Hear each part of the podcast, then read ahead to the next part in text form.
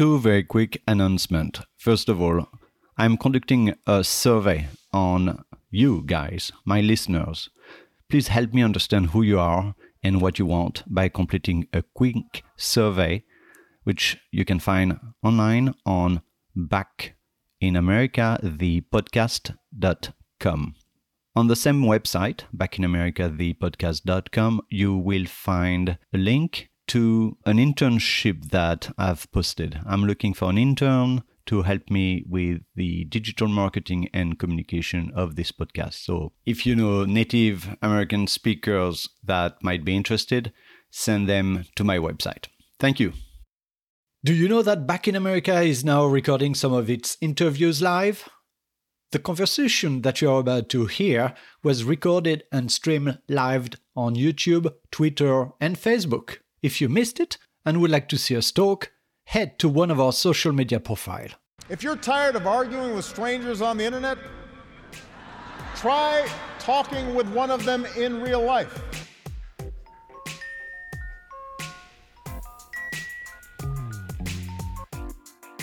Welcome to Back in America, the podcast. I'm Stan Bertolo, and this is Back in America. I'm delighted to welcome all of you today to this first live interview of the podcast Back in America.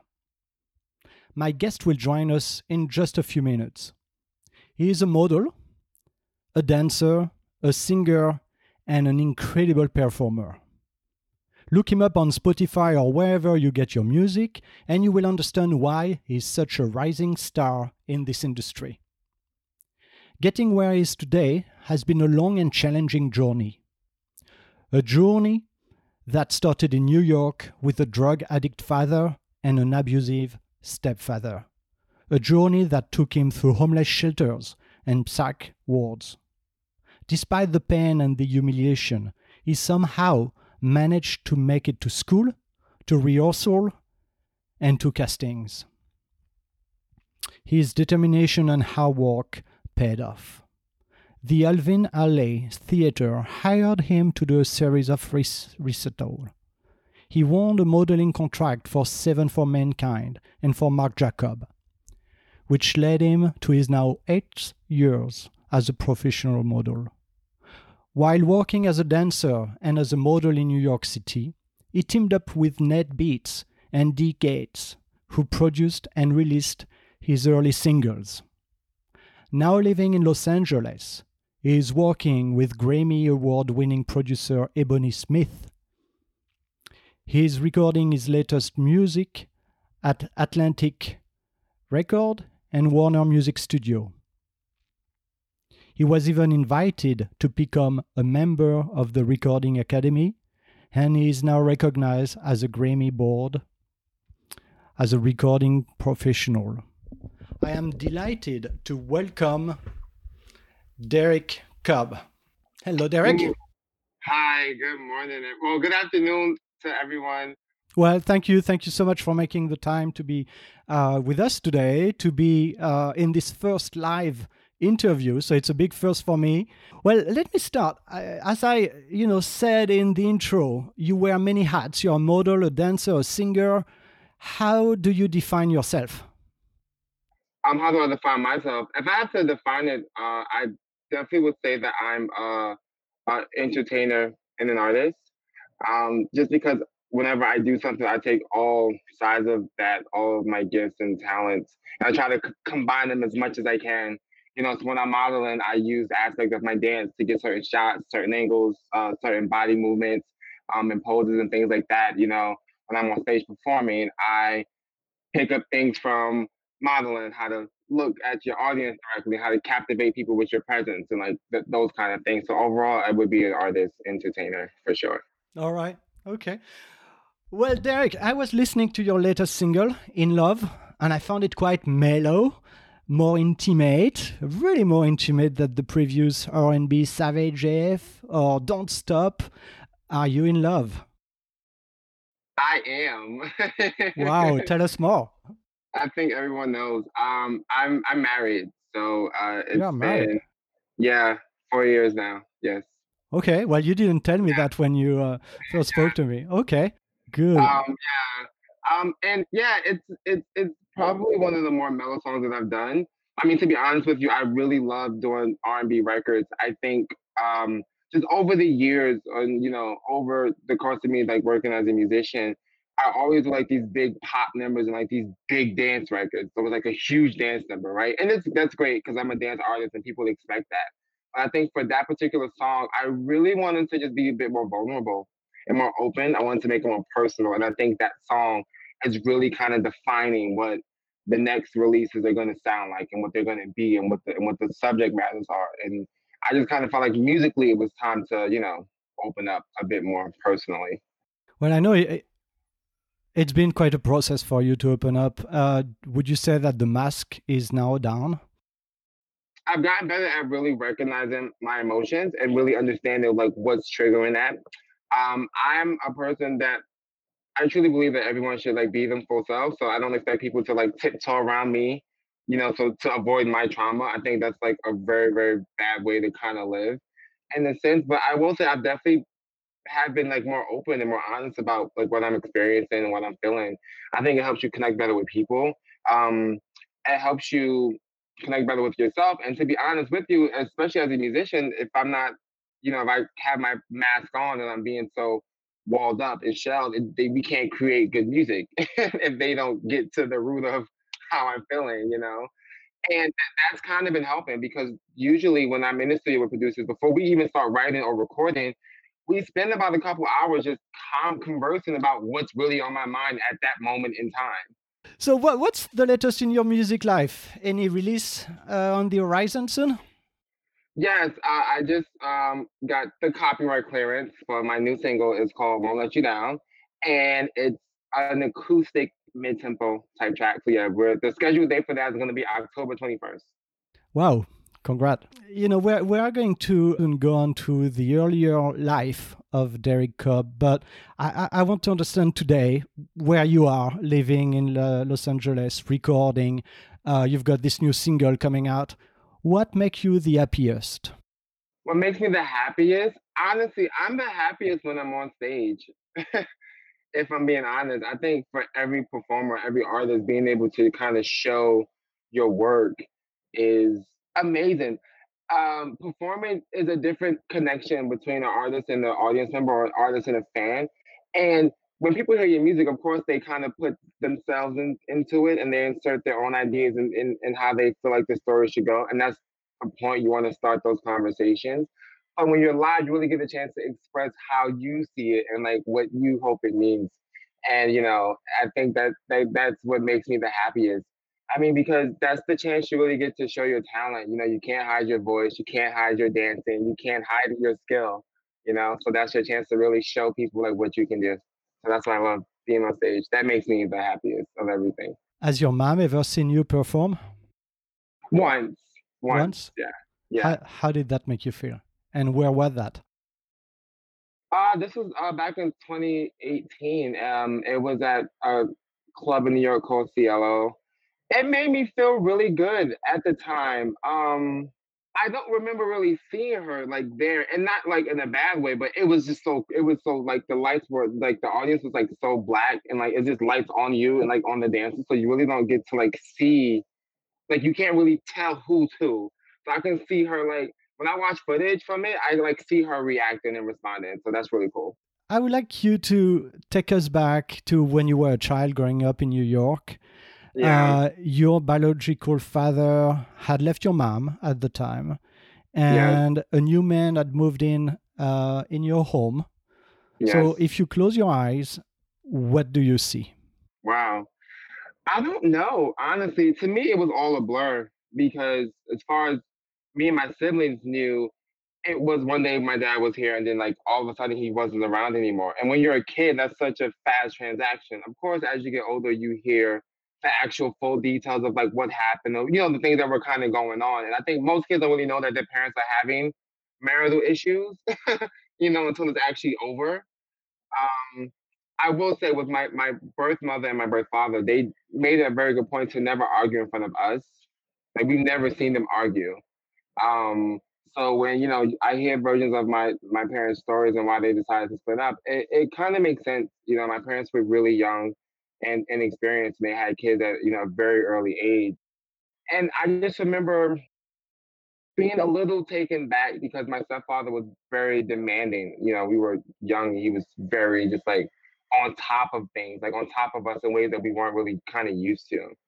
You know, like I, my, our dad was more like fun and kind of laid back and like super chill. And my stepfather was very strict. He was a Jehovah's Witness, and his religious beliefs just had him like it was. It's almost like he was like a drill sergeant, like crazy at the time.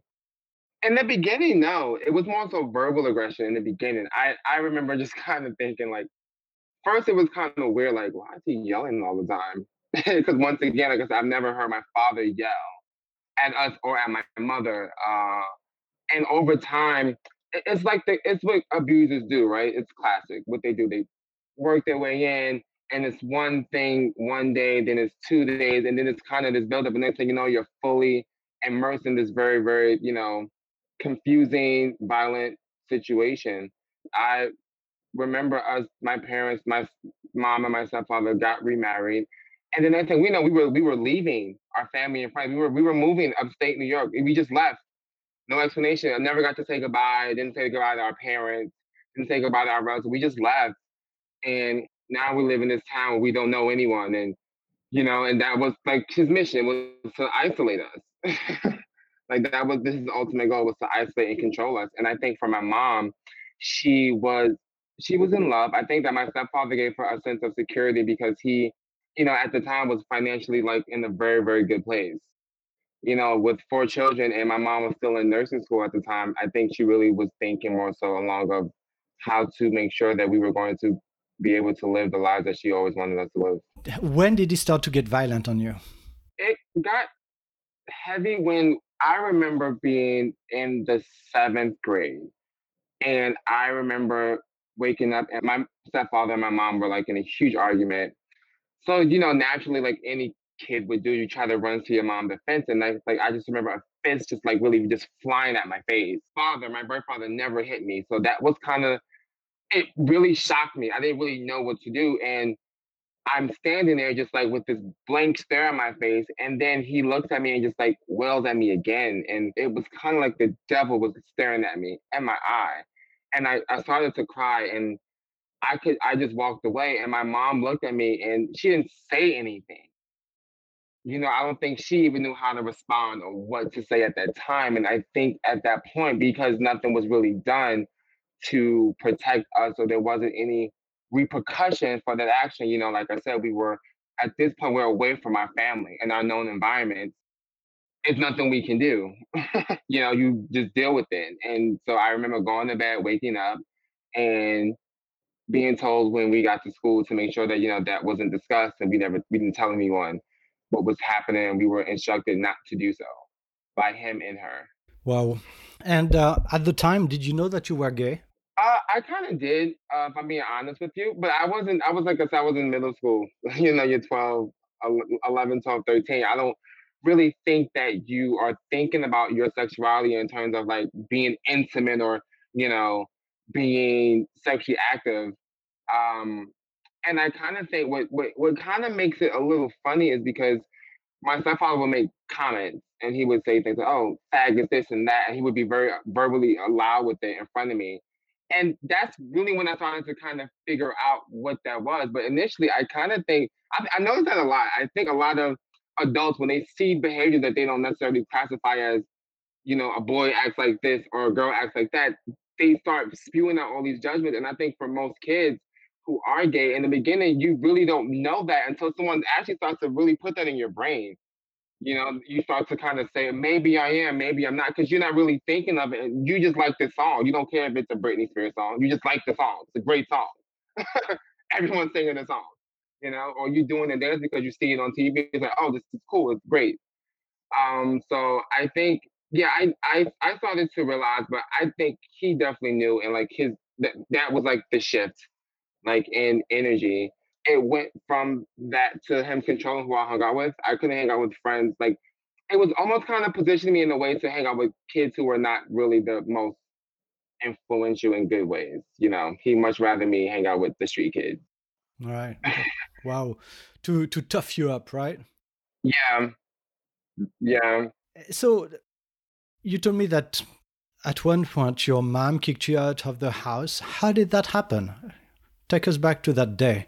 Just long story short, really, we um me and my stepfather had like I said, we've always gotten into it. He's always gotten into it with us. Um, so it was by this point, you know, I'm 17, you become a young adult, you're in high school, I'm looking at colleges that I want to go to, you know, like I'm like on the route of what I call planning my escape. you know, I remember at the time I literally signed up for every extracurricular activity that you could possibly imagine. I'm talking from football to basketball to dance practice to choir rehearsals to band. I even learned how to play the tuba for a week just so that way I could like stay active and not really be home so much. And um, you know, it was one of those those times he was kind of fitting in a rage. And he literally, I remember him kind of giving her the ultimatum of, you know, like he has to go, I have to go. And it was very clear to me that I was the person who was going to be leaving. And then the next day was, yeah, you can't destroy my marriage. You can't destroy my family. So you, you know, mm-hmm. you need to start being on your own. And then I just remember just, I just left. I, at that point, I felt completely unwanted. Like it, it was just nothing. It was, I, it was nothing for me to really say. I just left. I just like, I didn't know where I was going. I didn't know what I was gonna do. I just knew at that point I, I didn't belong there anymore. So what did you do? Where did you go? What happened that night? I went to my cousin's house, you know, and it was kind of regular. Like, you know, it was just another day of me hanging out with, with my cousin and my friends. You know, it wasn't really like, and it, it, wasn't really like a big deal to me. At the time, you're like, okay, cool, you're young. You think you're ambitious. You, you, you think you, you know, you're, you're not afraid of the world, you know, when you're 17 years old. It, it, you know, like, I get to just like do what I want and like go to my cousin's house to hang out. And then, you know, as the time progressed and you start to gather your things and you kind of move in and out, um, it became a little scary. And what happened eventually was I met someone who ended up becoming like my first serious like relationship, and that person was way older than me. He was 33 at the time. and you were? 17. Yeah. I was a kid. And I just remember him saying, Hey, you know, you want to stay here with me, you can. And looking back on it, I had no idea this would be probably one of the worst decisions I would ever make. Ever. Yeah. Do you mind talking about that? I, I heard of a particularly terrible event, a night mm-hmm. when he got you drunk. Mm-hmm. What happened? Um, it was a very tumultuous relationship. It was very rocky. Um, in the sense of where he would be get very upset with me because he says to me I was too ambitious. Like he was always like, "Do you want to do so much?" And like, "You should, should just graduate high school and get a job." I'm like, "Okay," you know. Um, and so, yeah, you know, he was interested in engaging in a lot of sexual activities that I really had no interest in. Like I said, I was a kid at the time. I had no clue what any of that stuff was. You know, I didn't even know. I was barely having sex with him, if I'm being very honest. I just wasn't into it at the time. And to be honest with you, my self esteem was very low. So I never really felt like attractive or sexually desired in any way. You know, I just wasn't that type of kid. It just really wasn't something that I focused energy on. So, you know, his older friends would always make these comments toward me and like these, you know, sexual innuendos, and I just always ignored it. And I, you know, looking back on it, I definitely felt like it was conspired to gang rape me because that's what happened. And he was the person facilitating the entire the entire thing. The entire thing. Um, you know, I never drank before, I wasn't doing drugs, and we were out at the restaurant and he was like literally like making me do like eat all this food and drink all this stuff and I had I had no clue and I was getting sick at the restaurant. I was. I'm like, oh my gosh, I don't feel well. I don't feel well. He's like, oh, you're fine. You're fine. Just drink some more of this. Drink some more of that. You know, like the first time you ever get trashed, like you don't know what that feels like until you until it happens. So so that night you got raped. Yes. And and what's next? Um the next day I remember just kind of like waking up and just being really, really pissed. Um I called the police, I went to the ambulance, I went to the hospital and they um honestly they kind of told me that you know this is what people your age do like you know they were like you know well black gay men are known for engaging in like these group activities so we can't really say it's rape. And no one wanted to help me and i like immediately felt like this little like this small. Like i felt that small that fast. And so i just kind of retreated away. I didn't really talk to anyone for a while. And a couple of days after the incident, that's when I got the call that the shelter that I was applying to, I already applied to the homeless youth shelter prior to the incident. That's when I got a phone call from them saying, like, hey, you know, we have space if you want to come do your intake and you can like pack your stuff and come. So I kind of did that. And like I didn't talk to anyone for like a couple weeks. Um I got really, really sick and I decided to go on a ski trip with my friends. you know, I'm like, listen, like I've never been skiing before. This is gonna be fun. So we go on the ski trip, and on the way to the, the ski trip, I get a phone call from the nurse telling me the so the shelter had uh you had to do a physical, right? To to to be in, enrolled into the program and to make sure that all your health and stuff was up. And then um yeah, you know, when I got back, you know, the nurse, my counselor, the program director, they all like came into the room. And honestly, like when they all walked in the room, that's when I kind of just knew like what the next statement was gonna be. Like I knew she was about to tell me that I was HIV positive. Like I knew that. Like I saw it. Like I just knew it. I knew it. I knew it then. I knew. I knew it. I knew it. How did you I react? I didn't. I didn't. I didn't react. I didn't cry. I didn't. I went back upstairs to the room and closed the door and fell asleep. I didn't react. I didn't react for a while. I didn't react. I didn't react. I didn't talk to anyone, I didn't react. Wow. How long did it take you to just accept it and do something about it? I go, was going to the doctors, going to hospitals, like doing all that stuff, you know, uh, regular schmegular stuff. And I think my the my my he was my doctor for a very long time actually. His name was also Derek. His name was Dr. Derek Walker. I remember meeting him and you know when I when I signed off the paperwork, you know, and he goes, you know, I'm a, a HIV specialist. That's when I completely just like broke down because I knew from this point on that I would be seeing this person like every, you know, for the rest of my life. you know, and um it was it it just it crashed on me. So every time I would go, I would just cry. Like he it would always just like be an hour of me just like crying my eyes out. Crying my eyes out, crying my eyes out. Um I a couple of months. So this incident was in April um, of 2009. The following year, my uncle, my mom's youngest brother, he was getting married, and um, you know, it was to see, you know, my uncle always had like these very like heartbreaking like relationships. So to see him finally like meet the, the woman of his dreams and you know, to like get married, it just kind of was like, oh, oh wow, I'll, th- that's something that I'll never experience. Like at the time, I thought that, like I'll, I'll never experience that, or I'll never be um loved in that type of way, you know. And like that, it really, that's when it broke me, and then I started to tell my friends and family, like following that. So it took me a while to even say it out loud. And and when in the process did you try to commit suicide?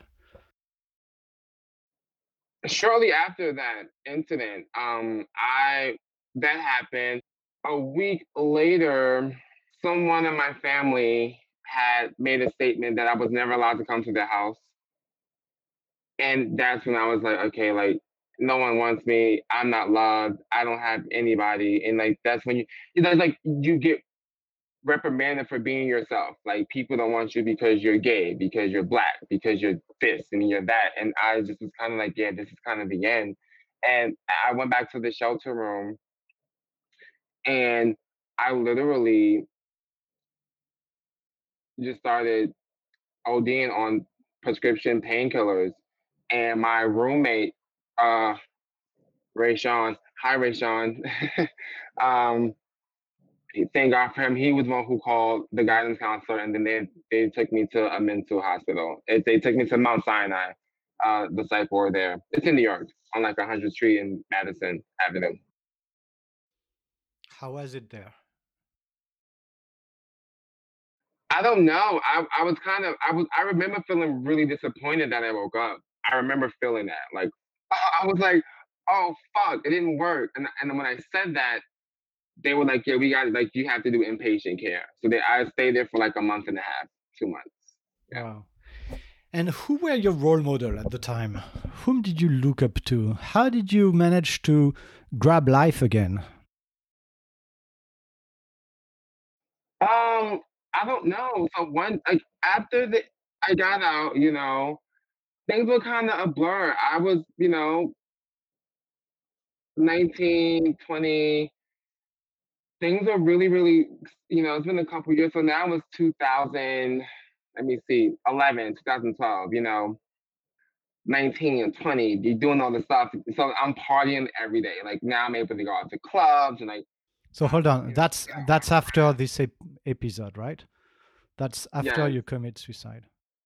Yes. Okay. Yes. So you know, I'm like, okay, great. So I'm still here. What's what's the next thing? So what most young people do, or people with any type of issue, they try to do things to mask it. So I was drinking a lot and partying all the time. I mean, every weekend, like me and my friends, we would like do all these like side jobs, get enough money to get an outfit, go to the club and like drink and party and party and party and party.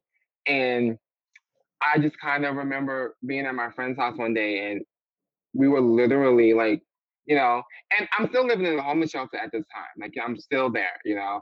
Um, my time is coming down. It's like it's almost time for me to start phasing out. You're only allowed to stay for uh, 18 months. The maximum is two years. That's the maximum. And uh, I was super drunk. We had literally no food in the refrigerator. we had nothing to eat. We were like hungover, laying on the floor. I was like pissy, laying on the floor. I'm being very honest. And I just remember thinking, like, I just kind of said it out loud, I was like, Dear God, like this can't be life. You tried to commit suicide. You were about to move out of your shelter. You passed out on your friend's floor and you realized that, hey, there must be something else. Life is not just about that. And that's sort of where you grab the energy to move on, right? What happened in your in your mind at that time? Well, at the time, the day the day that we partied, that that day that I had that, that revelation, right? I was out celebrating because I had got a job at a gym. I got a job at Equinox. Equinox, you know, at the time was is like a high end gym. You know, it's like the creme de la creme. And um, I was scheduled to start a couple days afterwards, and I just kind of remember thinking, like, you know what? If I really, like, you know, I really want to like do well at this job, and I really want to like make good money, and like, you know, I hear so many great things. I need to kind of be on it, I think. And I think that also too, I just always, like I said, I always knew I had bigger plans for myself. Even as a kid, I always dreamed big. I always thought big. I always had creative ideas. You know, I went to performing arts high school, you know, most of my life. So I always wanted to kind of do those things. And you know, I think once the doctors told me that if I just stay on top of my regimen, and I would have a normal life expectancy like any other person in my age group, I was like, okay, you know, so maybe I, I need to give myself a fair chance at like really trying to do other things besides worry about, you know, things that are still having negative effects on me. And so yeah, it just it, it's kind of like I said before. When you call it out to the universe, it starts to manifest itself. It's something powerful in in, in saying what you want out loud. There's so much truth behind that statement. I, I think the tongue is a very powerful tool. And For sure. time, you were also uh, in the Cyndi Lauper program, right? Which is a Mhm. shelter that help you get back on your feet. So t- Yeah. tell us more about uh, it's True Color United, I believe. Yes. So the program pretty much was allowing you to um, live at a residency in any neighborhood that you cho- you chose, where they had like uh, apartments available, and it allowed you to kind of stay there without really worrying about paying your rent, right? So I was kind of like, okay, cool. So I can stay here, save up. So that that was my plan. My plan was to stay stay there, work this job, get promoted, save some money, and then you know be ready to be on my own. Like that was the plan. Like that was my plan. And then other things happened. What happened? what happened? Other things happened. Um, while I worked at the gym, um, one of the clients came to me and, you know, I had, I, you know, prior to all this, I had a semester at NYU and I couldn't afford the dance program anymore because I didn't have the money. Um, and uh, one a client of mine had uh, at the gym I was working at had told me about this place in New York called Broadway Dance Center, and I didn't know what that was um, at the time or how it would play such a have a huge impact on me and like my my life really, and um, like you know like all the teachers that teach at these schools they do drop-in classes at these studios, so you should go in and like try to get a a work study job there. And I'm like, work study? She said, yeah, you know, rather than pay you in money, they pay you in classes. So the more shifts you work, the more classes you get to take. And I was like, you're kidding. so I applied for the work study job and got the job. And honestly, because I wasn't paying rent at the time, I started working less at the gym and being more at the studio. and I went to this audition and that's when I booked my first recital at Alvin. Wow. and it was kind of like, and you know what though, looking back on it, I don't. I think they were more is they were more into my determination because I had just started really training. You know, I haven't I, I never done ballet and jazz. I was always just naturally a good dancer, but I think they appreciated that I was like taking the classes outside of you know, my just being a naturally gifted dancer or just a person who can dance. And I worked my ass off. I'm talking 16 hour days, four classes a day, eight hours of rehearsal. Like I want, oh my gosh, I No more drinking? so bad. No more. No, drinking? like, but that you you can't. Like, your body won't allow you to. Like, you can't. You can't party and drink and do that level of work. It won't work. Like, you would embarrass yourself, and you would you do your body a disservice. To be honest with you, like, you need like as a dancer, your muscles are everything. So things like eating improperly, not working out, drinking, it breaks you down. So there's no way. And I'm trying to understand what was happening in your mind that was really pushing you to do that. I mean, how come all of a sudden you go from being a party animal, uh, and wanting to kill yourself, to being there, working so hard to achieve something? What is it that you were trying to achieve at the time? Um, a lot of things. I think a part of you wants to, you still want to be accepted in some way, shape, or form. You know, you still want a chance at being loved in some way, shape, or form. And I honestly would kind of say to myself, you know, before I die, at least let me try to make my dreams come true. That was always kind of what I would say to myself. Um, you know, and my doctor would say, Why are you saying that? Like, your health is A1, like, you're in great shape. Like, why would you say that? And like, I'm like, well, I just feel that way. You know, I always felt that way. You know, whether it's going to be death by this or death by suicide, I always thought, you know, if I can make my dreams come true before that, you know, it'll be, it'll say something, it'll be worth something, you know, and if, if I do this and I do that and I accomplish this and I accomplish that, like, you know, then my parents will come back and they'll love me more and they'll be want to be around me more. Like, you know, that was always kind of the motivation, especially in the beginning, that I would always kind of kind of hope that.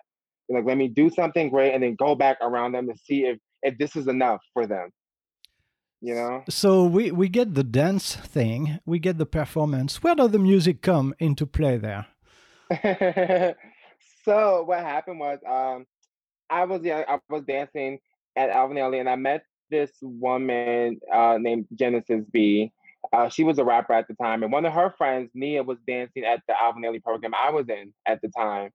So we went to this gig, and Nia was like, "Hey, I'm backup dancing for this artist. You should come and like just hang out with us." And I'm like, "Sure, I would love to go. I love live shows. Like, can I go to the show?" And Genesis is rapping or whatever, and she says, "Hey, I would love to know if there's any songwriters in the room." So I'm like, "Oh, I know how to write a song," and that's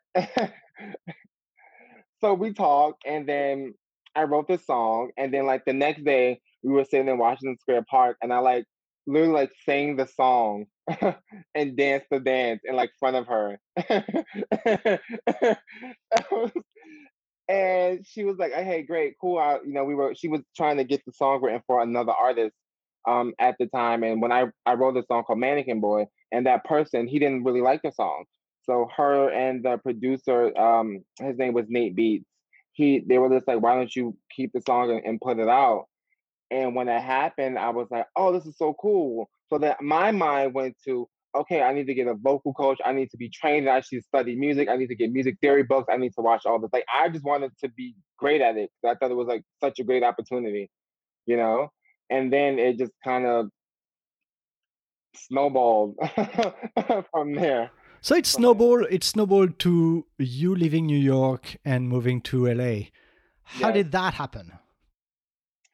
Well, um, if we fast forward to late 2018. Um, so after pretty much all that stuff, you know, I was modeling contract, dancing, recording music. I met my very first personal music manager. Her name was Crystal Alford. Um, she runs an entertainment company called TE Music. And when I met Crystal, and she was she was very interested in managing me as an artist and developing me. And I was like, okay, like this is like what I've been praying for since I was a kid. And um, so we got together in 2014, um, just kind of talk. In 2015, we decided to really like get together and like and can start working on my what would be my debut EP.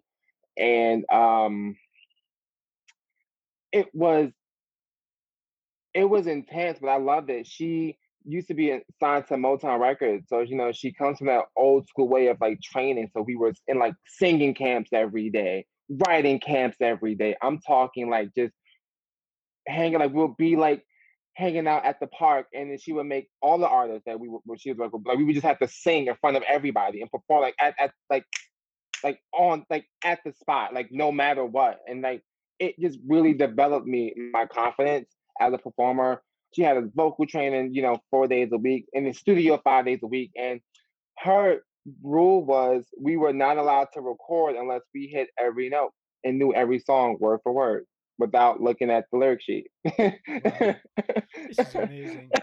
And at the time, you're like, "Oh my god, this is so cruel," but it developed. It really developed you, and we put the EP out, and then I started booking all these shows all over New York. You know, it was in, it was really insane. And you know, now I was I was the person hiring my friends to work with me and to to I hate the word backup dancer because I think, you know, I'm a dancer.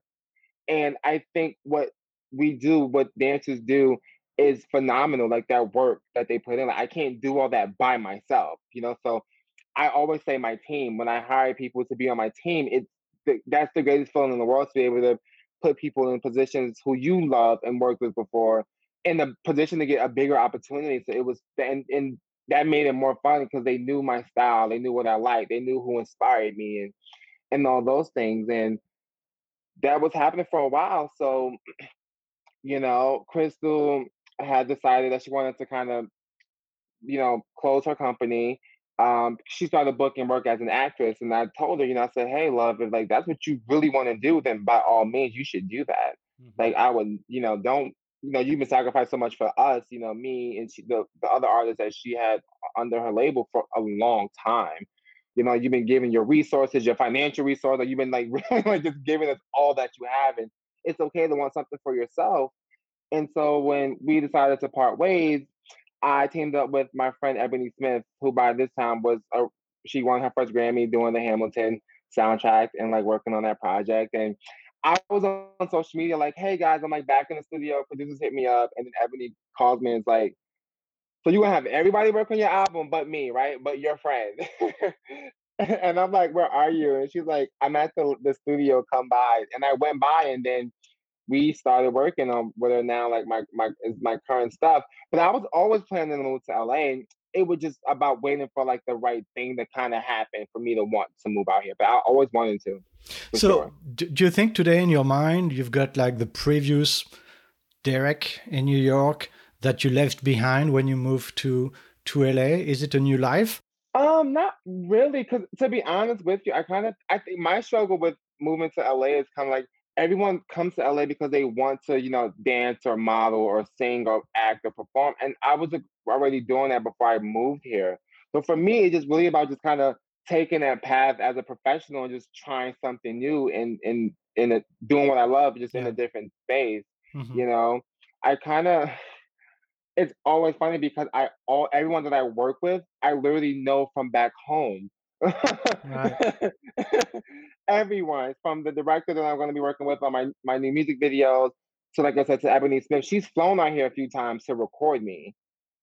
wow. You know, um, and to write with me and to give me records. You know, the engineers, the, the dancers I work like I it's everyone from back home. So I think for me, California was really just a chance to to just kind of come at peace and really just start that journey of my my soul search, I guess, and like figuring out what that's going to look like, hmm. figuring out what my futures want to look like. New York is such a fast paced city, and on the in LA is my chance to really kind of you know it's been it's hella slow compared to really wow everyone moves at a glacial pace and but the cool thing is in LA it's like the culture here is it's okay to focus on doing your one thing and like focusing and giving all your energy on that thing today. Mm-hmm. Where New York is kind of like, all right, you need to be doing 10 things in one day or you're not successful.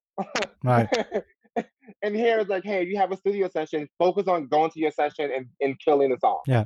You know, and I kind of like that. So, but I like, I, I like both. I, I go back home as often as I can. So, Derrick, I, I, I read that you, um, sometime mentor young LGBTQ um, yes. people. Do you still do that? Uh, yes, uh, not in a virtual, not in a more virtual way, not really in person. Um, so back in 2015, uh, I teamed up with the Reciprocity Foundation and we raised money for underprivileged kids who were in shelters, LGBTQ or HIV positive, to help them get uh, medications, to help them get job skills, you know, help them get back in school, whether it was GED programs or getting like college courses to get into bigger schools. And I got invited to the White House Ooh. to meet President Barack Obama, wow. the real president.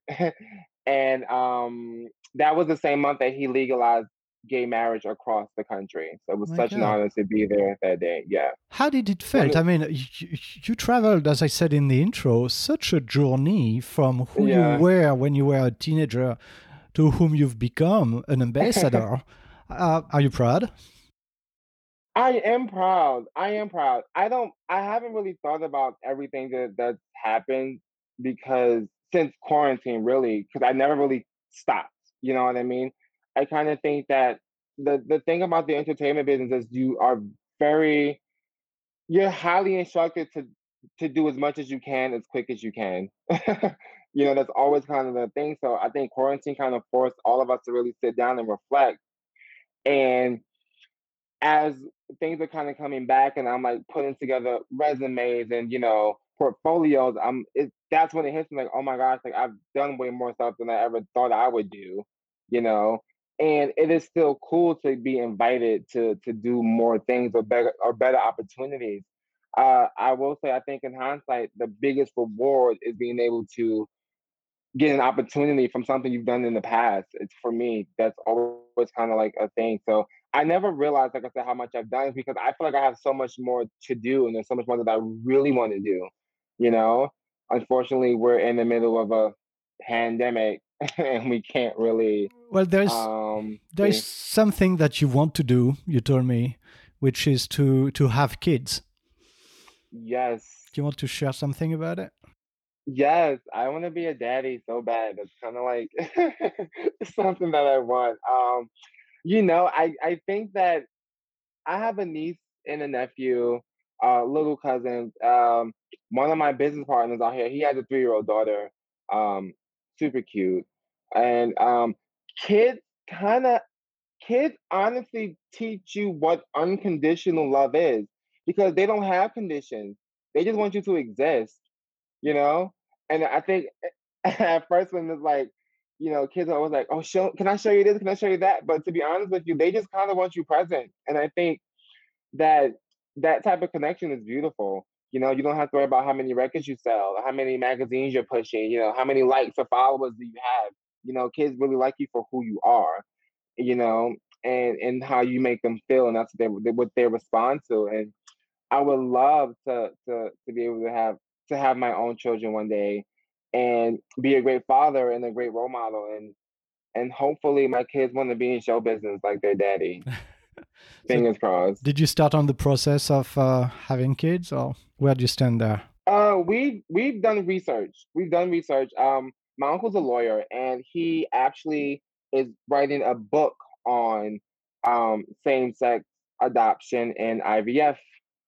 Um, um, IVF process because you know from state to state the laws still vary, and there's so many loopholes hmm in the law. And his suggestion is that you know legally that he feels like same-sex couples should go into the any process of obtaining children with representation like you know like being represented by a lawyer and also too that people should you know that most couples should give themselves five to seven years to really plan because it's super expensive but you also need to do a lot of research a lot of research but yeah we've looked we've we've talked to So that's your- to That's your next project.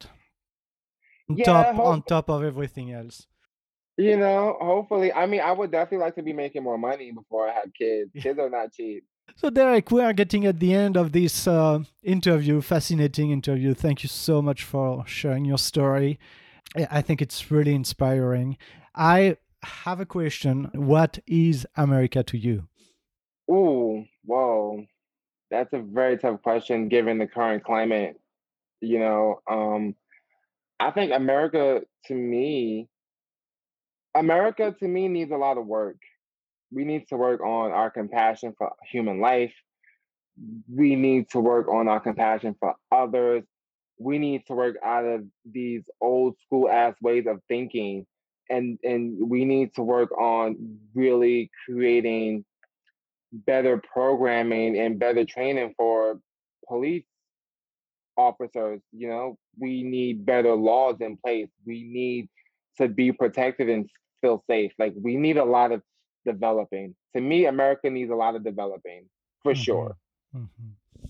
For sure. So you, you I mean, we, we spoke about that, uh, and I just quickly want to come back on that because it's it's not really something we touched on. We touched on your uh, your childhood, you coming up uh, and realizing that you are gay and dealing with that. Uh, you having HIV and also coming to term with that and, and trying to embrace embrace life, whatever it cost. What's your experience today being uh, in the black LGBT community?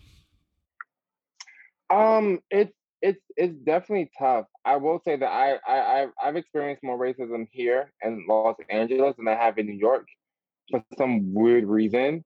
Um, I think that that's a part of the conversation that we aren't having when it comes to the Black Lives Matter movement and people who are black and that identify as lesbian, gay, queer, transgender. You know, it's almost as if we're kind of erased from the conversation at most points in time. And I will also say too, if I could just shed some light on this really quickly, you know, there's also a lot of racism within the LGBT community as a whole.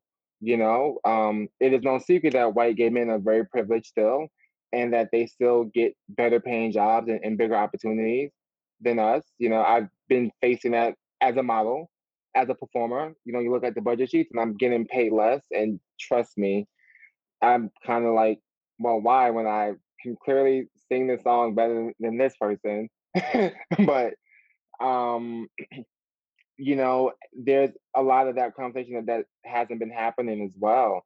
And I think ultimately we need to understand that there are systematic laws, there are laws in place that systematically keep us at a disadvantage. So until people are willing to admit that and let that privilege go, we will always be in this rut. Because I kind of feel like these these things happen every couple of years. They, they never disappear. Like it's almost like something happens, and then the country tries to put a band-aid over a wound and then stabs at the same wound again. You know what I mean? It, it, it it's kind of crazy. And I think that, you know, specifically to the LGBTQ community, there needs to be more community togetherness and more uprising in that, where if you guys are understanding the only reason why gay pride really exists is because there was a black and a Latino transgender women who decided that they had enough of being bullied by police and by the cops and by the law. That's why you guys celebrate that. So when you see all this stuff, and I don't see people who look like me in these ads, in these campaigns, at these bars, at these events, that that that, that that's kind of that that does uh, it, it does us a great disservice at all. And you know, not being included in the Black Lives Matter conversation is it's painful because we experience the same things. The same things. I get funny looks. Yes, the cops have stopped me plenty of times in places where I didn't understand why. I got stopped in Beverly Hills a couple of nights ago, going coming going to the store for a friend because she wasn't feeling well. You know, like that's that still happens to us. You know, despite how people feel we live or how great they think our lifestyles are, we I still face that every day. You know, I have my father and my uncles are black men. You know, who have been harassed by police these people who have been killed could have been a family member of mine. So it's very, very painful. So we need to get it together, like now. Mm-hmm. Is it something that you address in your songs? And the newer stuff, yes. All right. So that's coming yes. out in October, right? Yes. Okay. Well, I think this is uh, the right conclusion. We will be looking forward to your album in October. Thank you so much. Thank you for making time. Thank you guys for watching, everyone. I love you so much, Jessica. I adore you so much. As soon as I get to New York, I should be in New York in like a week or two. I found out Friday. We definitely have to hang out. I love you so much. Nat from France, thank you so much for checking in. Nicholas, thank you for being patient with us with our whole uh, technical glitch. I appreciate it so much. Stan, thank you for having me. Everyone who's watching this live or who will watch it or listen to this podcast, thank you so much. Remember always, as you fight to find your inner strength. Make sure you connect with your inner peace. Mwah. Thank you. Thank you, Derrick.